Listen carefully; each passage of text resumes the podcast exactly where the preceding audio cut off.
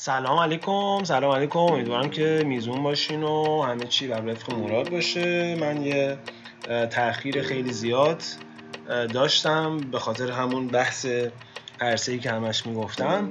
ارزم به حضور شما این که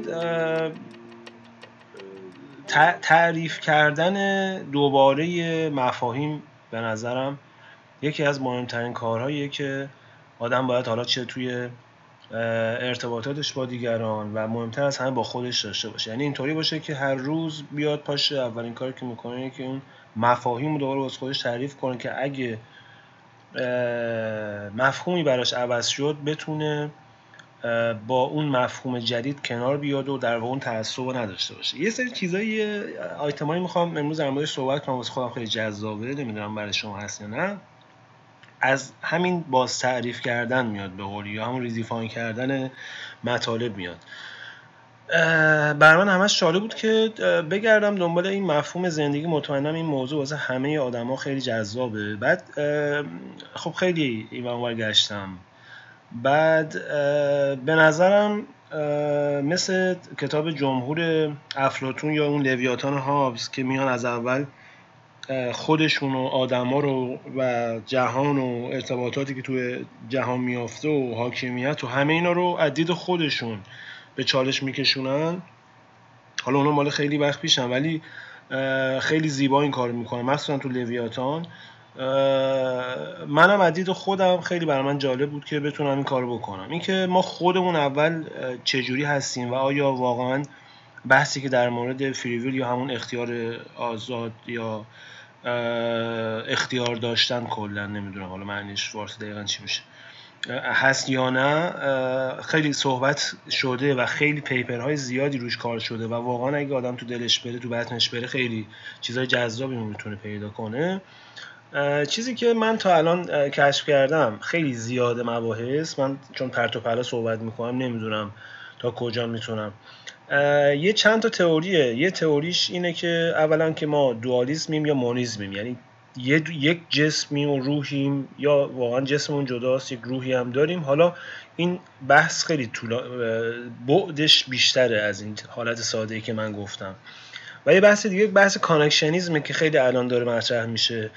و یه بحث complexity theory ه که اونم خیلی خیلی الان داره کار میشه. و بحث attention paper ی که ترکونده حالا اومدن آدمای دیگه این مباحث رو که مباحثی که یه در واقع تقا اینتردیت تقاطعی بین همه علومه مثل فیزیک و ریاضی و neuroscience و چه می‌دونم خیلی علوم دیگه است. حالا بعدیش اینه که اینا همشون تو مسیر خودشون دارن میان. یعنی اون فیزیکدانه داره با دید فیزیکیش به قضیه نگاه می‌کنه. شاید همشون هم یه مسیر درستی رو دارن میرن. ولی خب بحثی هست اینه که با هم نمیشینن فکر کنن و بر اساس اون بیان مدل رو تعریف کنن و بخوان اون چیزی که خودشون بوده رو در واقع بتونن درش بیارن. یه سری چیزایی حالا هست. این وسط من از دید تکیش بیشتر نگاه می‌کنم یا حداقل بیشتر اطلاعات دارم. و اولا بحث فیزیکش خیلی مهمه. اینکه یعنی فیزیکش نه در حد فیزیک خیلی پیشرفته در حد فیزیک کلی که آدم یه چیزی ازش سر در بیاره. و بعدش یه تقاطعی داره با neuroscience که اون بحث ژنتیک و سیستم عصبی انسان و نرون ها و چجوری کار می‌کنن و چجوری با هم ارتباط دارن و که connectionism هم همینجاست. و خیلی مباحث فلسفی توی این داستان هست. حالا یه بحث مهمش که همه اینو اول فلسفه است که باید واقعا روش یه خورده با detail مخصوصا رفت. ولی من از دید تکیش دارم که چطوری دارن این کار انجام میدن. یه خورده ساده تر سعی می‌کنم توضیح بدم. حالا ببینم چی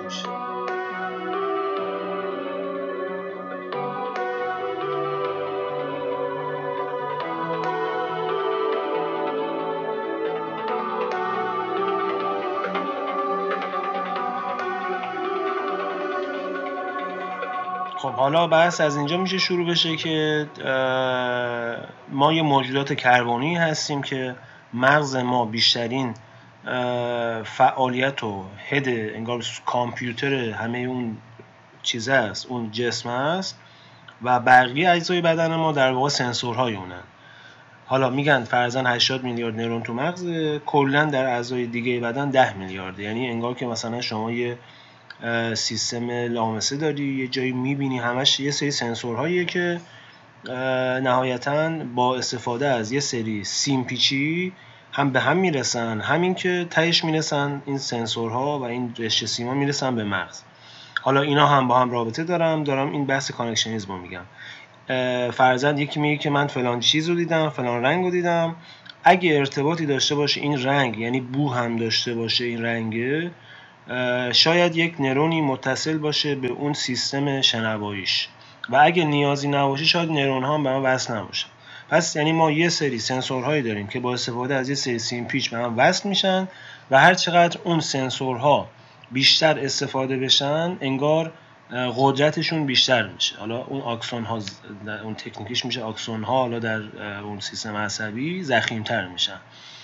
یعنی مثلا اگه طرف قراره که بینایی خوبی داشته باشه و ناچاره که این رو بیناییش تمرکز کنه. اگه نیاز به این نیست که شنوایی خوبی داشته باشه. مطمئنا با این موضوع آشناییم. پس این میشه connectionism و نهایتا نرون ها اطلاعات رو میرسونند به مغز و مغز و base on یه سری تجربه هایی که داره. حالا اینجا خیلی مباحث متفاوت میشه. یه سری ها بحث اون strong AI و میگن که یعنی انقدر همه چی کد شده است ما فکر می‌کنیم که اختیار نداریم. یه سری بحث یادگیری و self learning و reinforcement learning و اینکه خودش یاد می‌گیره مثل بچه و بعد اینجور چیزها رو مطرح می‌کنن. ولی حالا ما تا اینجا چیزی نداریم قرار تصمیم گیری نکنیم. قراره که پس ما یه سری تا اینجا یه سری سنسورهایی داریم یه سری اتفاقاتی میفته experience می‌کنیم در واقع تجربه می‌کنیم و بر اساس این تجربه یک ایده پردازی میشه و یه اکشنی انجام میدیم توی یه محیطی. یه خورده شاید سخت بشه داستان. یعنی ما یه محیطی داریم فکر کن یه محیط ایزوله داریم یه سری وضعیت هایی داریم. مثل کلید روشن میشه خاموش میشه. یه سری کارهایی در واقع می‌تونیم انجام بدیم. بر اساس تجربه هایی که داشتیم یه سری اکشن های انجام میدیم. یعنی اگه من یک بار دستم سوخته باشه دفعه بعدی این experience من تبدیل به یه تجربه میشه یعنی در واقع تجربه ای میشه که قبلا نداشتم. این به عنوان یه history یه چیز کوچولی نگه داشته میشه که من بعدا وقتی آب گرم رو دیدم دیدم. بفهمم که قراره که این experience رو داشته باشم. پس یه اکشن انجام میدم توی اون محیط خاص. حالا از روی این از روی این کلی که تئوری های خیلی جالب ساختن و الان دارن به سمتی میرن که مدل های هوش مصنوعی ساختن بر اساس همه اینها. و دارن به مدل ها بر اساس ذهن انسان که همین نرون ها باشن یاد میدن. حالا چی ها یاد میدن؟ فرزن دارن یاد میدن این بازی آلفاگو که یه بازی خیلی خفن کره خیلی از شطرنج هم سختره چون یه جاهایش حرکت های زیادی رو باید پیش بینی کنه حالا شطرنج مشخصه. یه سری حرکات مشخصیه که می‌تونن راحت یاد بگیره در واقع هوش مصنوعی. ولی آلفاگو خیلی سخت بود که حالا نتیجهش اونا توی یوتیوب هست. و بعد آلفاگو اومدن پوکر رو حتی توی این سیستم های جدید هوش مصنوعی که ترکیبی از مدل های transformer ه که حالا اینا رو بعدها من توضیح خواهم داد. یا few-shot learning یا همین reinforcement learning اومدن پیاده سازی کردن. پوکر خیلی سختتر به خاطر اینکه جلوی اون هوش مصنوعی پنج آدم نشسته و بحث بلوف هست. یعنی خیلی جاها امکان داره که واقعا منطقی پشت داستان نباشه و اینکه خیلی حرکات غیر قابل پیش بینی شده تقریبا میشه گفت هست.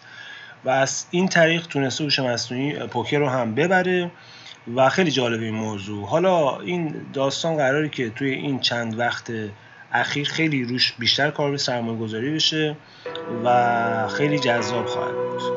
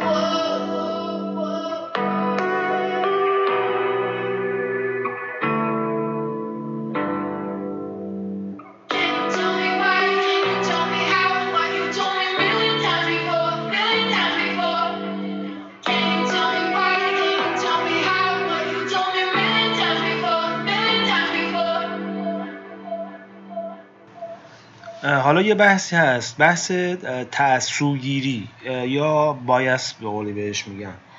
این یه مفهوم خیلی جالبیه که واقعا نیاز به فکر کردن داره. اینکه ما چرا نسبت به یه سری موضوعاتی توی زندگی سوگیری داریم.